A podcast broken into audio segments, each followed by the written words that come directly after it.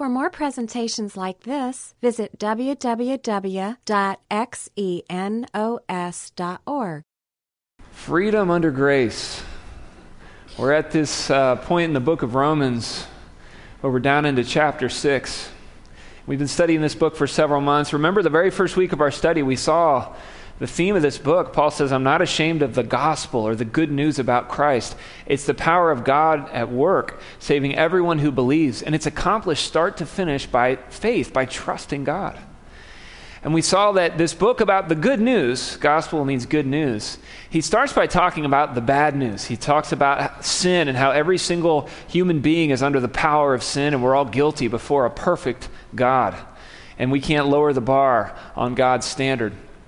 But then he talks about salvation that's available through Jesus Christ. And it's not through works, it's not like religion where you got to be a good person and maybe God or the gods will accept you. But it's through placing your trust in Jesus Christ, admitting that you don't deserve his good favor. And that's when he grants you forgiveness and eternal life and adopts you into his family forever. But God doesn't just save us for something to happen in the afterlife. He also wants to transform you right here and now. And that's why Romans 5 through 8, he talks about spiritual growth. So it's sin, salvation, and then spiritual growth. And this is the greatest section of teaching on spiritual growth all in one place in the New Testament. And so we're spending several weeks learning about how does spiritual growth really happen? How does moral change really happen? The Bible's term for this sometimes is sanctification, where God is changing us our daily actions to be more and more like Jesus Christ in this life. And in Romans chapter 6, last week we spent the first 10 verses seeing that this is really, with spiritual growth, the starting point is you need to know what's already true about you. If you're a Christian, you've got to know. That was a verb we saw repeated over and over again. What's interesting, though, is, you know, Paul starts talking about spiritual growth in chapter 5. By the middle of Romans 6, he's 20 verses into his best material on spiritual growth, and he hasn't issued a single command. You know, religion is all about all the things you're supposed to do. And yet, what he's starting with is he's starting with an understanding, a framework. He's trying to explain this dynamic. Your identity controls you behave, your behavior. What you do flows from who you are. So if you constantly think to yourself, I'm a person, I'm all alone, I've always been all alone, people are going to reject me at any moment, I'm a loner, that is going to affect the way you interact with people. And if you're trying to get them to love you and you're trying to keep them from running away, you're ironically going to do things that drive them away. And even if you do manage to catch them somehow, you're going to know it was through great effort on my part, and you're always going to be wondering when are people going to leave me? When am I going to be alone again? I'm alone even though I'm with people. And what you need to understand is fundamentally, you are not an alone person anymore. You've been connected to Christ. You've also been joined to everybody else who's been connected to Christ. And so we're members of one another. And so fundamentally, at the core, you are not lonely at all. And you need to learn how to live out this new identity. And that's what spiritual growth is all about. What you do flows from who you are. Remember, we saw that the problem was where we started. Our starting point was what Paul calls in Adam. You know, Adam was the first human being, and when, I, when, our, when he and Eve rebelled against God, they spawned a whole race of descendants that had the same problem that they did. They were cut off from God. In Adam, this is you, guilty, dying, a sinner. You can get the audio from a couple weeks ago if you want to know more about this. But, and that other approaches to spiritual growth, they just keep trying to cover up this, this, this guy's problem. He's a guilty, dying sinner trying to put on enough makeup to look like he's not one. And that's not how God works. God works from the inside out. God's change is real. And so what he says is you can be transferred from in Adam to in Christ. And in Christ, he's starting a new humanity where everybody who's in Christ is no longer in Adam. That's who you used to be. You're a new creation. The old is gone, the new has come. And in Christ, you're innocent. You're, you have eternal life guaranteed. You have power for true change. If you could just learn, understand who you are, and learn how to unleash that power, that is the key to spiritual growth. And if you're stuck in your spiritual growth, it's because you don't understand this right here, the things we're talking about tonight. And so it's all about knowing what God has done, knowing this, knowing this, knowing this. He said over and over again last week. He said, knowing that when you became a Christian, you became a new creation. You were connected to Christ forever. And that's a bond that will never be broken. And he, and he says, You know, we know that Jesus Christ died and was raised from the dead. That's like the starting point for Christianity. But did you know that because you are connected to Christ, that you also you were crucified with him and you were raised to newness of life that the old you is gone the new you is here and this new you has this new power this new spiritual power over sin.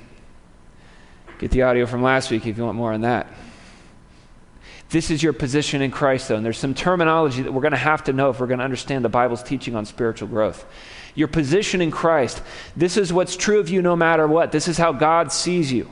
That's never going to change. Once you are in Christ, God sees you as perfect, His child, uh, destined for eternity with Him.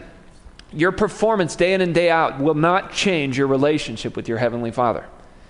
And that's a very difficult security to accept, but it's very important to accept.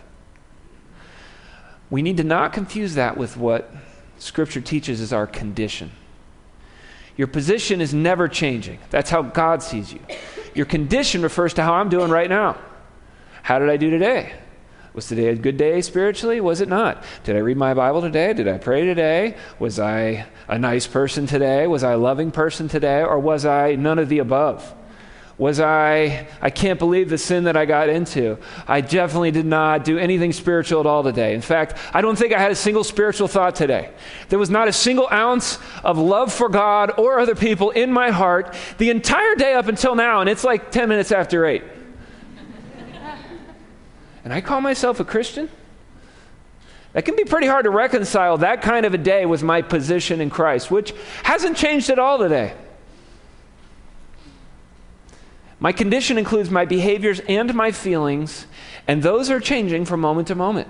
One moment I'm feeling pretty good about myself, and then I did that thing, and now I'm feeling pretty bad about myself. But then I did that thing, and I'm feeling pretty good about myself. I'm all over the place. Um, it's an unstable life living based on your condition. Changes from moment to moment. Spiritual growth is where I become more Christ like in my condition. You can't become more Christ like in your position because you're already perfectly Christ like in your position. Your condition, on the other hand, could use some work. And so, while at the very moment you become a Christian, you are perfect in your position, you're far from that in your condition. And God's got some work to do, and He's not going to let up on that until the end of this life. At the end of this life is when your condition will finally match your position because you'll be glorified and you'll be in heaven. You won't have to worry about the power of sin anymore. And so, this is the process we're trying to understand. And whereas humanistic spiritual growth, I look at the rules, I try to follow the rules, I try to pull myself up by my own bootstraps, and I, I can pull as hard as I want. I'm not going to get any higher because I'm pulling myself up by my own shoelaces. Then he finally moves on to our response to God's work. Now, because God has done this, you're supposed to do that. That's how this works in the Bible. It's a lot about what God has done, and then it eventually talks about how you're supposed to respond to it. Our response to God's work. But even here, it's not like he's getting into this heavy duty list of imperatives, of commands. He says, You need to consider this to be true. Believe this. All the things you know, believe it. That's the first command he gives when it comes to spiritual growth. And then he says, Then come to God believing that that's true. Present yourself to God as one who's alive from the dead, your members as instruments of righteousness to God. There's a presenting to God of, your, of oneself. So, again, we're really not even into commands as we would expect. This is still understanding the framework here and believing it and making sure we're good on that. Otherwise, anything we build on top of that is going to be um, unstable. And so, with presenting, my focus is on God and what He says about me. Notice what he says present yourselves to God as those alive from the dead. And these are, another terminology here, we have position condition already, indicatives. indicatives, these indicate what is true about you. And so in presenting, he says, present yourselves to God as those alive from the dead. So I'm, I'm focused on God. I'm focused on what God says about me. I'm, I'm different now. I'm alive from the dead. The rest of me is ready and willing to act. Now, it's not a passive thing here. You know, the rest of me, I'm aware of God's instructions, and these are the imperatives of Scripture. These are the commands of Scripture. The imperatives. And so I'm focused on God, what God says about me. The rest of me, I'm aware of the commands. I'm willing and ready to act, but my focus is on Him and what He says about me. I'm trusting God to lead me as well. Because I'm focused on Him, I'm trusting that He's going to guide me. It's a personal relationship. That's why I present myself to Him as someone who's going to use me for His purposes today. And this, this is kind of hard to wrap our minds around. There's your focus, and there's something you're aware of. And so if we had a giant eyeball on the screen, we might say, My focus needs to be on the indicatives. This is life under grace, the indicatives. I'm focused on what God says about me. I'm also aware of the imperatives. I know what those are too. But I've got my emphasis right, I've got my order right. Some people, they go so extreme when they say they're under grace. I remember talking to one guy, he says, Man, ever since I really understood grace, this guy was a teacher of the Bible. He was a Christian leader, and he goes, Ever since I understood grace, I've eliminated all commands from my teachings. and I thought, I said, Well, Paul didn't do that. So, do you think he was not under grace? That's not what under grace means. No, it means my focus is on the indicatives and I'm aware of the imperatives. Under law, and, and so, like, for example, this relationship is throughout the Bible. I never knew about this because I was raised on law teaching. But here's a sample verse, Ephesians 4:32. He says, "Forgive one another just as God in Christ has forgiven you." Now, in this verse, what's the indicative and what's the imperative? Well, the indicative is God forgave you. The imperative is forgive each other. Now, under law, I'd be like, forgive each other. I must forgive. I'm a good person. I'm forgiving. That's what I'm supposed to do. And then, you know, I just think of the thing they did to me. I'm like, oh, mm, a jerk and you just replay how you've been messed over and how nobody even realizes you're being messed over. And that's like, that makes it even worse. And everybody thinks they're so great, and they don't realize that you actually deserve all the credit. And you've actually had it a lot harder, and you're really a hero for, for doing as much as you've done considering the circumstances. And here everybody's singing their praises. They always get what's good. They always get a job. They always get a boyfriend or girlfriend. They always get the scholarships. Their parents help them out with school.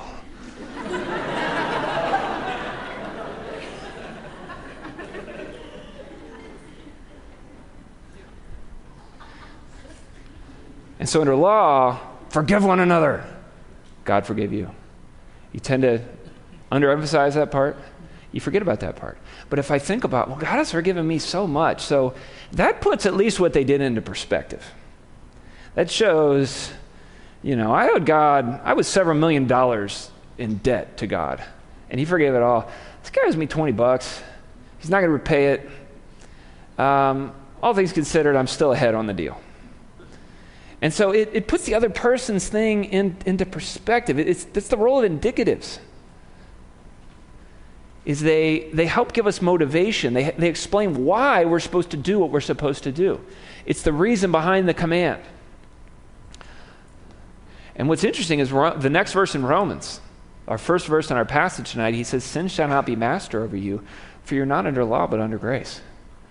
What Paul's actually saying, if you're under law, if you live your life focused on the commands of Scripture, ignoring the indicatives of Scripture, focused on your condition, ignoring your position, then sin you know, you would think the more I focus on the commands, the better I will be able to follow them. But actually, it's the opposite. The more, if, if you are under law, sin will become your master. Because the more you focus on these things and grit your teeth and try really hard, the more you'll find yourself falling victim to them. And we'll, we'll get even more on that next week. You know, under law, I'm focused on my condition, my performance. How did I do today? Did I mess up? Did I not? But it's focused on me and what I did. Whereas under, under, under grace, I focus on my position in Christ. But under law, my position is very distant, second to my performance. Look at your prayer life. Where is your emphasis? How much is on what I did, and how much is on my position? Under law, it's what I must do. That's my focus. And you know, I might be aware of what God has done.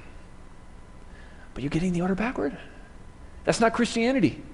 Christianity starts with what God has done, and then it gets later to what we're supposed to do in response.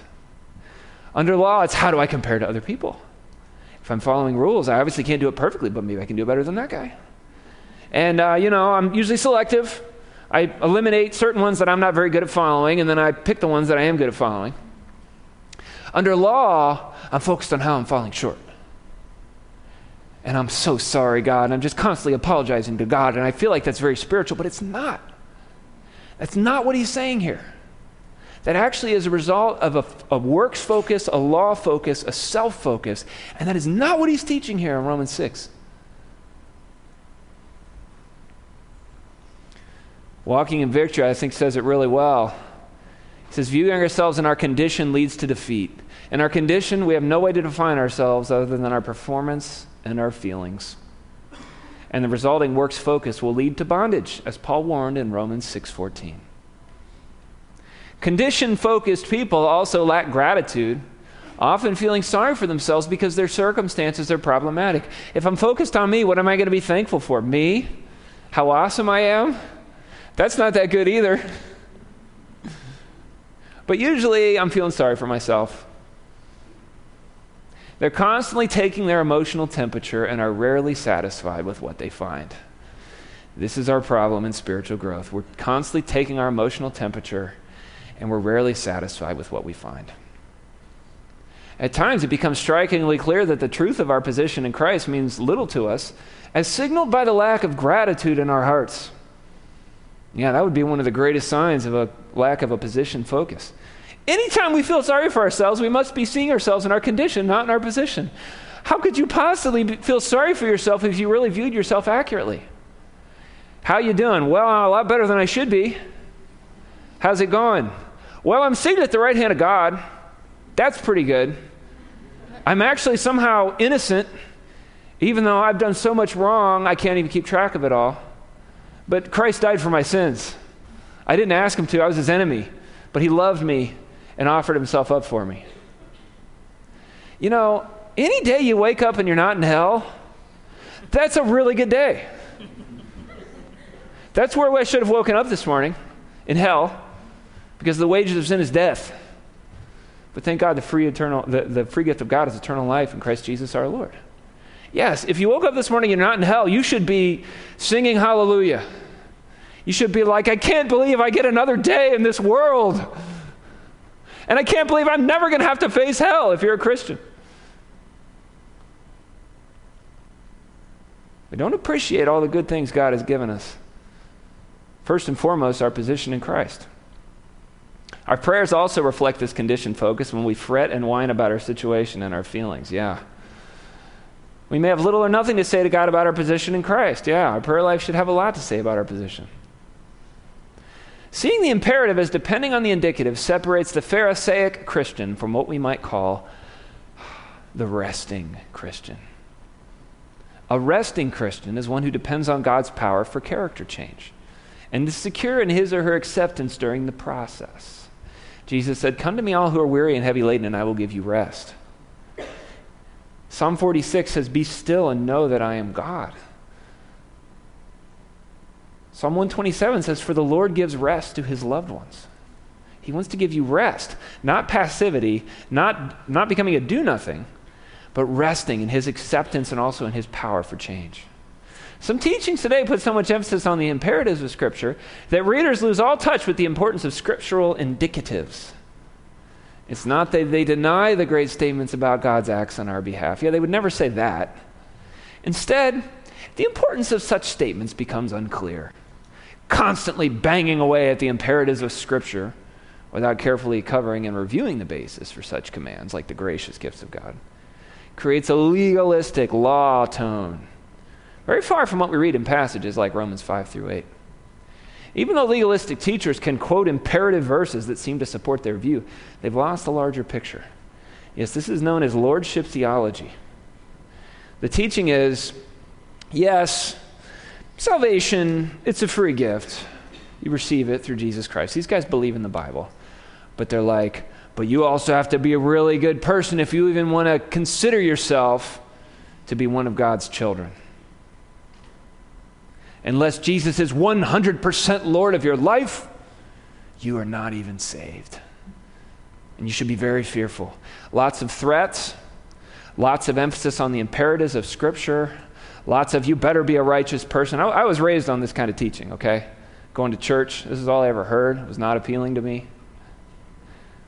It's pretty surprising when I started reading the Bible and you see a different story. But, you know, this sort of teaching, this this focus on the laws, the rules of Scripture, focus on how badly I'm sinning and trying to do better. You see this, we've even seen this take hold in our fellowship in some pretty significant ways at times in the past. Here's the excerpts from one popular writing from Tim Keller, who I like a lot of Keller's stuff, but I, I don't think he's too good on spiritual growth. He says, You know, I found that the practices of the 18th century Methodist leaders, Whitefield and Wesley, have been helpful to me when it comes to getting time with God. He says, Whitefield ordinarily did this sin inventory every night. And he would ask himself questions like this Have I looked down on anyone today? Have I been too stung by criticism? Have I felt snubbed and ignored? Have I spoken or thought unkindly of anyone? Am I justifying myself by caricaturing in my mind someone else? Have I been impatient and irritable? Have I been self absorbed and indifferent and inattentive to people? Have I avoided people or tasks that I know that I should face? Have I been anxious and worried today? Have I failed to be circumspect or have I been rash and impulsive? Am I doing what I'm doing for God's glory and for the good of others? Or am I being driven by fears, need for approval, love of comfort and ease, need for control, hunger for acclaim and power, or the quote, fear of man? Am I looking at anyone with envy? Am I giving in to any of even the first notions of lust or gluttony? Am I spending my time on urgent things rather than important things because of these inordinate desires? That's your time with God each night. I don't know if I'd even get to question number 15 before just closing my Bible and just realizing what a failure I am and why am I even trying. Man, what a focus on the, the rules of Scripture and how I'm not following them. Where do we see any of that in Romans chapter 6? No, it's knowing, knowing, knowing all these things that are true about you. Keller goes on commenting on Romans 6:15. Paul says we're not under law but under grace. That verse we just read. But what does that mean as far as having an obligation to submit to God's will as written in his word? Do we still have to obey the law? Absolutely. We need we turn to the law of God because sometimes we need to do things just because God says so. Some of us simply hate to follow a direction unless we know all the reasons why the direction was given and how it will benefit us and so on. Look, do God's will, not because it's exciting, although it'll eventually be an adventure. Not because it will meet your needs, although, you know, it'll eventually be a joy. Not because you understand why this is the path of wisdom, although it will eventually become more clear. Do it because He's your Lord and Savior, and you are not. Do you notice what's in parentheses there? The indicatives. What's not in parentheses? The imperatives. Obligation, command. You just need to do it. I mean, that's true. I mean, you, from one perspective, you can't argue with it, but this is the emphasis here. Imagine a marriage like this, where I'm like treating my wife in this way. I'm giving her a list. I'm giving her a list that says Scott's commands. you need to do what I say because I'm the husband and you're not.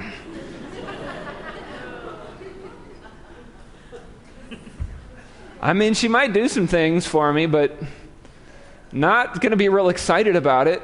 It's not going to be the kind of closeness. The relationship with God and spiritual growth, it depends on closeness. It depends on drawing near. We are sanctified in relationship like the branch is connected to the vine. And we're not going to want to be in the vine if the vine is got this like scary judge, you're always doing wrong things. God is the judge. God does need to be respected. But he also wants us to understand the closeness we can have with him and come before him with confidence. Imagine a father like this. Is this the kind of dad you're going to want to listen to or draw close to? Unfortunately, some of us, this was the kind of dad that we had, or we didn't have a dad at all. And that can make it pretty confusing when it comes to spiritual growth. But this is not the kind of relationship that God wants with us. And if you have kids of your own someday, this is not the kind of relationship that I hope you'll have with them. Change happens in the context of closeness. And we can have that with our loving Heavenly Father. Martyn Lloyd-Jones, also a guy, I like Keller. I like some of his other stuff, but don't really like him on spiritual growth.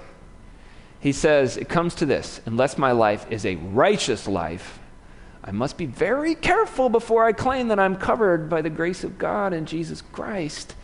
You see the threat there. And what is he saying? You have to say your life is a righteous life. What does that mean? Well, in the Sermon on the Mount that he's commenting on here, Jesus said, Well, you just need to be perfect like your Heavenly Father's perfect. what? You know, part of Jesus' point, he's talking to Pharisees. The Pharisees, they were the religious people of the day. They were, they were like, oh, you need to be as good as us, and we keep the law perfectly. And I thank you, God, that I'm not a sinner like that guy over there. The problem is they had reduced the definition of righteousness to something that they could keep. And so Jesus is like, wait, you think it's a big deal that you haven't committed adultery? I say if you've lusted in your heart, you're guilty of adultery. Oh, you think you're sweet because you haven't killed anyone. I say if you're angry with someone in your heart, you're guilty of murder and guilty enough to go to hell. And so that shuts every mouth before the God who is holy and makes us realize I need to be perfect. And that drives us to grace. That's the point of the Sermon on the Mount drive us to grace. These guys are saying you need to be, have a, a perfectly righteous life. And they, they say the opposite elsewhere. But it, this is all just like a, a kind of a threatening rhetoric. You must have a righteous life if you want to claim that you are covered by the grace of God. That's not what Scripture teaches. It's because we're covered by the grace of God that we can learn to live a righteous life. And so part of, the, part of my problem with lordship theologians is they, they elim- their definition of sin eliminates about 95% of what the Bible defines as sin. Like ever lusting in your heart, like ever getting angry with someone in your heart, like, like Jesus said, the great commandment is love the Lord your God with all your heart and all your soul and all your mind and all your strength. Have you failed to do that for one second of today? Well, then you're in sin and you need God's grace. They, on the other hand, eliminate most of that. John MacArthur, eternal life is indeed a free gift. Salvation cannot be earned with good deeds or purchased with money. It's already been bought by Christ, who paid the ransom with his blood. But that does not mean there is no cost in terms of salvation's impact on the sinner's life, this paradox may be difficult, but it is nevertheless true. Salvation is both free and costly. It's quite a paradox. Let's see, free, not costing any money. costly, having a high price, costing a lot. See, where I, where I come from, we call that a contradiction. I mean, you could say it's free for me and costly for Christ, but that's not what he means. He says it's free and costly for you, salvation. I mean, imagine you're driving down the street and you see the sign, free beer tomorrow. You're like, sweet. So you roll in and you come to the bartender and you're like, dude, give me my free beer. And he says, dude, This paradox may be difficult, but it is nevertheless true. The beer is both free and costly. $5 a pint. See, that's what I call false advertising. MacArthur says faith obeys, unbelief rebels. The fruit of one's life reveals whether that person is a believer or an unbeliever. There is no middle ground. But you see there's a little footnote there? Let's read the footnote that nobody probably reads. This is not to deny the obvious truth that Christians can and do fall into sin.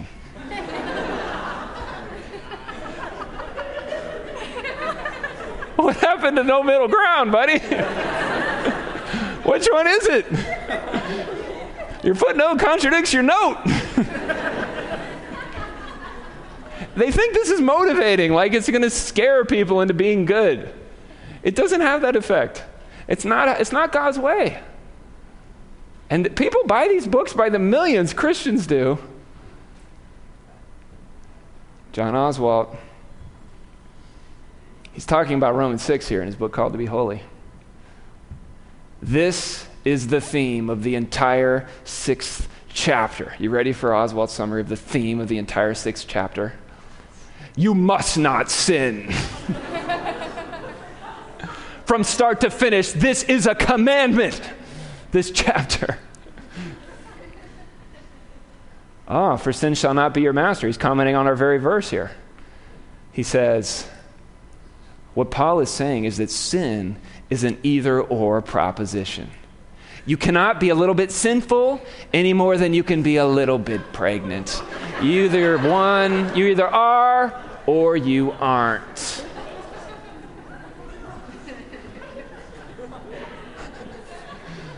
So apparently, Oswalt is saying that he is not even a little bit pregnant or sinful. And there is no middle ground. He says, not only do we need not sin and we must not sin, we dare not sin. And he bellows on like this for the whole book, okay? Acting like, I guess he's implying he doesn't sin, I don't know.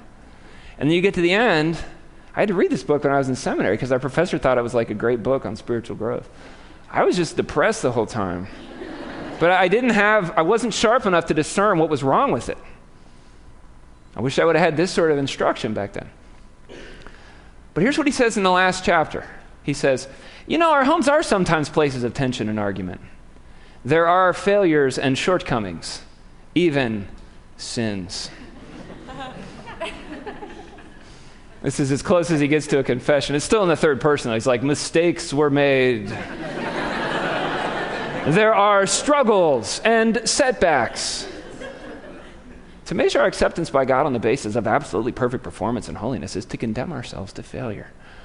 Okay, what about that whole you can't be a little bit sinful any more than you can be a little bit pregnant? It sounds like he's saying, actually, I got lots of sin in my life. I got lots of problems in my life. But usually you're too depressed by the time you get to the end of the book that you've stopped reading by then. You're just feeling like such a failure. And again, they're, they're quoting scripture and there are true things in here, but it's the emphasis, it's the lower definition of sin. That's so, that's what's so wrong with this stuff. Yes, this is God's way. Sin shall not be master over you, for you're not under law, but under grace. He says, What then? Shall we sin because we're not under law but under grace? May it never be. Do you not know that when you present yourselves to someone as slaves for obedience, you're slaves of the one you obey? Either of sin, resulting in death, or of obedience, resulting in righteousness. So he uses the imagery of slavery. And you know, Jesus talked about this. Jesus said, Everyone who sins is a slave to sin. But if the Son sets you free, that's himself, you'll be free indeed. He came to truly set people free from slavery to sin. And if you're here tonight, um, I, I think a lot of us here know exactly what this means struggling with slavery to sin, where we're trying to stop doing that thing, and our lives are being wrecked by it, and we can't stop. And we feel like we're lacking in willpower, and we feel like we've made no progress. Jesus says, You're enslaved to sin, but, but I want to set you free, and you will be free indeed. He says, But thanks be to God that though you were slaves of sin, you became obedient to the heart from that form of teaching to which you were committed. And having been freed from sin, you became slaves of righteousness. Notice here, these are past tense verbs. He's talking about a, a, a, change that already happened. You passed out of slavery to sin, and you were set free. And you became a slave to righteousness, which is part of what he's saying is you're going to be a slave to something. Make sure you present yourself to the right master. And what God gives you, people are like, oh, I'm free to do whatever I want. Really? Are you free to not do that sin? What God gives you is He gives you freedom over sin, He gives you freedom over the destructive habits, and He puts you in a place where you can be used by Him, where you can be directed by Him, where your identity starts to control your behavior. This verse is a little confusing, but you can see if I highlight these two parts. You were slaves of sin the beginning of 17 and you became slaves of righteousness. This is the old you and the new you. If we, uh, and then he says there's a transition here. You became obedient to the heart, from the heart to that form of teaching to which you were committed. How did we get from old you to new you? Well, becoming obedient from the heart, what, what specifically did we become obedient? What form of teaching was given to them? It was the gospel, the theme of the book of Romans, the power of God for salvation to all who believe. And so receiving Christ was the transition from the old you, old you to the new you. So you were a slave of sin, you put your trust in Christ, like he taught to do, and you became a slave of righteousness. You went from box one to box two and you became a Christian. And this, again, is your position. Remember, your position is how God sees you. It will never change. It's unrelated to your performance or your feelings. These are the indicatives of Scripture. But then he says, I'm speaking in human terms because of the weakness of your flesh. I think he's saying I'm, it doesn't exactly match up with slaves and masters, but I'm trying to explain it for us humans that don't really understand fully these things. Just as you presented your members as slaves to impurity and to lawlessness, resulting in further lawlessness, so now present your members as slaves to righteousness, resulting in sanctification. Probably spiritual growth there is what he's talking about. So, what's he talking about here? This is not a this is not who you are, but what you did, right? This is the old you. You went on presenting your members as slaves to impurity and lawlessness. This is the new you. He says, now that you are a slave to righteousness, present your members as slaves to righteousness. And the result, this is our goal. We want spiritual growth here. But if you want the goal, if you want resulting in sanctification, you're going to have to present yourself to God as one alive from the dead and present your members as instruments of righteousness, as slaves to righteousness. And so we got to draw a line here between our position and our condition. Verses 17 and 18 were about our position. Verses, verse 19 is about our condition. He says, When you were a slave of sin, you presented your members as slaves of sin. That makes sense. That's who you were. But now there's a repeated action you can take. Now that you're a slave of righteousness, you now present your members as slaves to righteousness. That's what you're supposed to do now. You need to be who you are. And so your condition is how others see you. It changes all the time, it pertains to the imperatives. But this is something we do on a constant basis, presenting my members as slaves to righteousness. And what's very sad is that you can move from box one to box two. You can become a slave of righteousness without moving from number three to number four. Just because you become a Christian doesn't mean you're going to live like one necessarily. You're going to have to do this, this presenting here if you want that result of spiritual growth. That's what Paul is teaching. For when you were slaves of sin, you were free in regard to righteousness. Therefore, what benefit were you then res- deriving from those things of which you're now ashamed? The outcome of those things is death. Remember your old life, how bad it was? I do. It was awful, shameful. And do you notice we have another indicative here? In fact, in this passage, he's, he's asking, why present your members as instruments of righteousness? He's given us several indicatives. One is right here in this verse because the old way led to shame and devastation and gave you no benefit. Also, he said a few verses ago, if you don't do this, you'll be a slave of sin because you're slaves of whoever you present yourself to. And he said in verse 18, Well, you are a slave of righteousness now, so that's a good reason to do it. He also said you're alive from the dead back in verse 13. He also said you're no longer under law but under grace. There's five good reasons to do this one command that he's giving us in this chapter. Legal, legalists would not notice all the indicatives. They would just say this whole chapter is one big command. You must not sin. But if you actually read it, you notice God's giving us a lot of reasons why we should do this one thing He's asking us to do. And this is so important for spiritual growth. I can't emphasize this enough. Finally, he says, But now, having been freed from sin and enslaved to God, you derive your benefit, resulting in sanctification, spiritual growth, and the outcome, ultimately, eternal life. That's where we're all headed. Got to keep our eyes on that as well. That might be another indicative. We're headed toward heaven, so why not act on some of these truths now? It's another point about our security. For the wages of sin is death, but the free gift of God is eternal life in Christ Jesus our Lord. Sin brings death, but God gives life.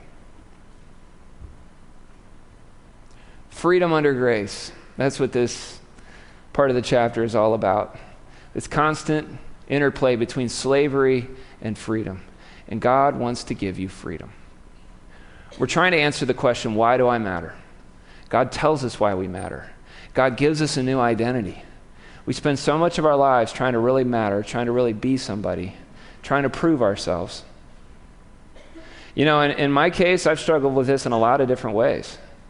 Um, but one way I've struggled with it is, you know, from a pretty early age, you know, I was younger than everybody in my class, but I was pretty smart. And so I didn't really know how to relate to people in like a normal way. Um, but I would get praise for succeeding in school. And so I channeled a lot of my energy into that. And I would channel a lot of my energy into showing off how good I was at this or how smart I was or whatever. And you can imagine that didn't really make me too popular in my relationships with the other kids. And so I really spent a lot of my life sort of alone, kind of lonely, but also really trying to prove myself and trying to kind of demonstrate my competence, demonstrate my abilities. So then I become a Christian I move into a ministry house with these other Christians, and it turns out I kept, found myself doing a lot of the same things. I wasn't secure enough in my identity in Christ, and so I was constantly correcting other people, showing off how much I knew, lecturing other people on what is right and what is wrong, and correcting them, especially on stupid minor matters of trivia.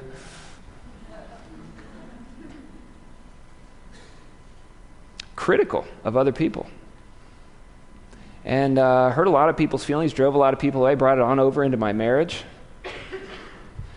Um, I remember I would, I would sit there, and um, I took a lot of identity from how productive I was.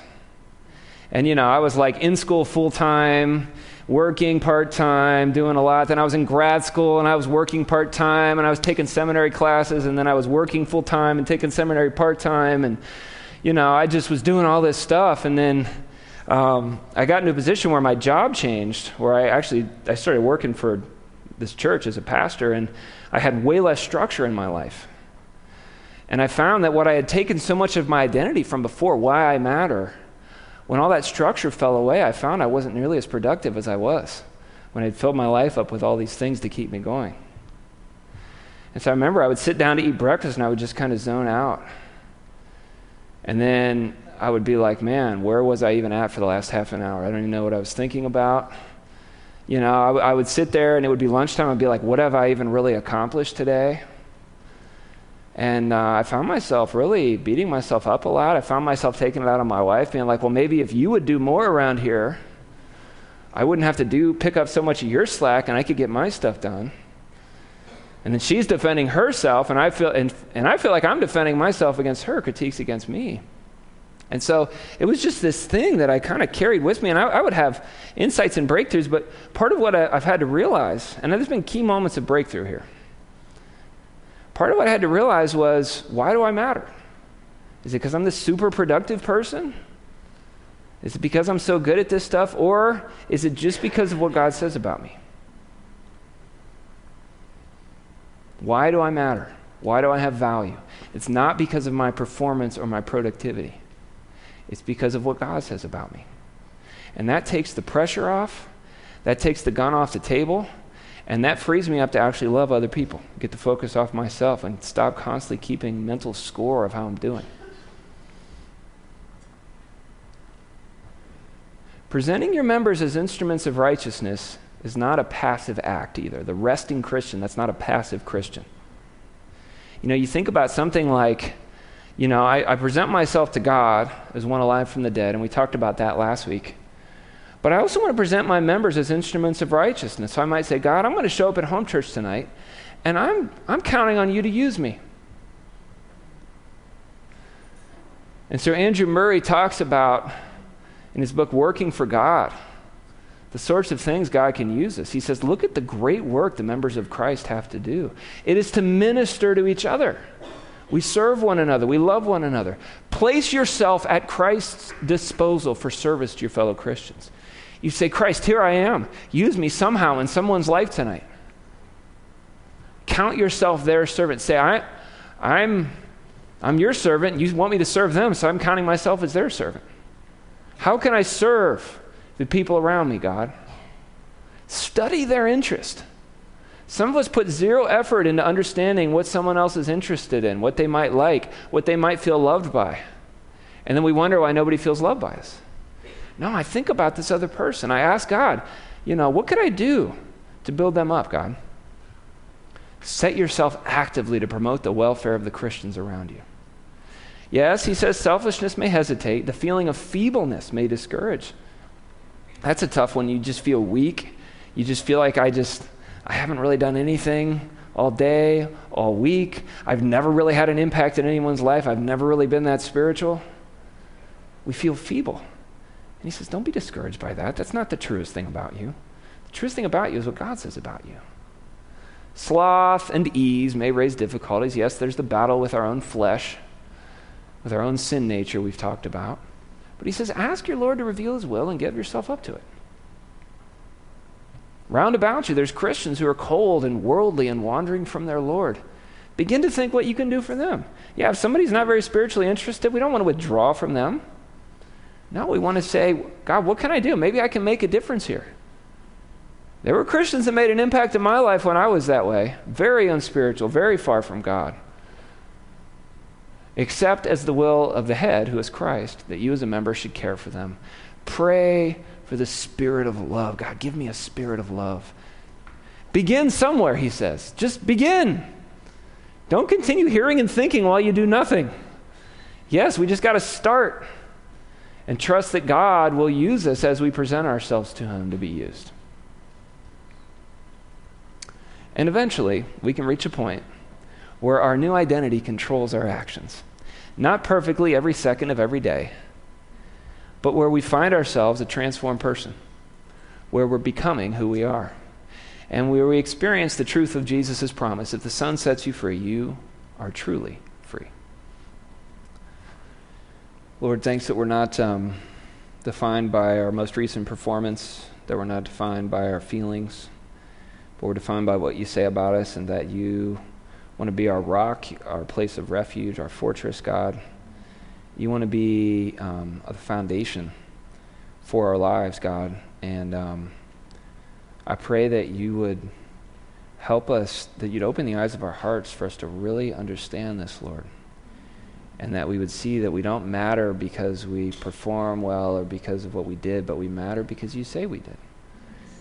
And I pray, God, that we that that would un, unleash us, unleash the power of our new identity for us to do far greater works than we could ever do under law, Lord, and for us to experience change that would not be possible under law. I pray we'd be a fellowship that teaches grace for real, Lord, um, and that um, we would also see the real life change that comes with grace. Amen. This study was recorded at Xenos Christian Fellowship and is copyrighted. You may freely copy and distribute it as long as you keep it intact and do not sell it.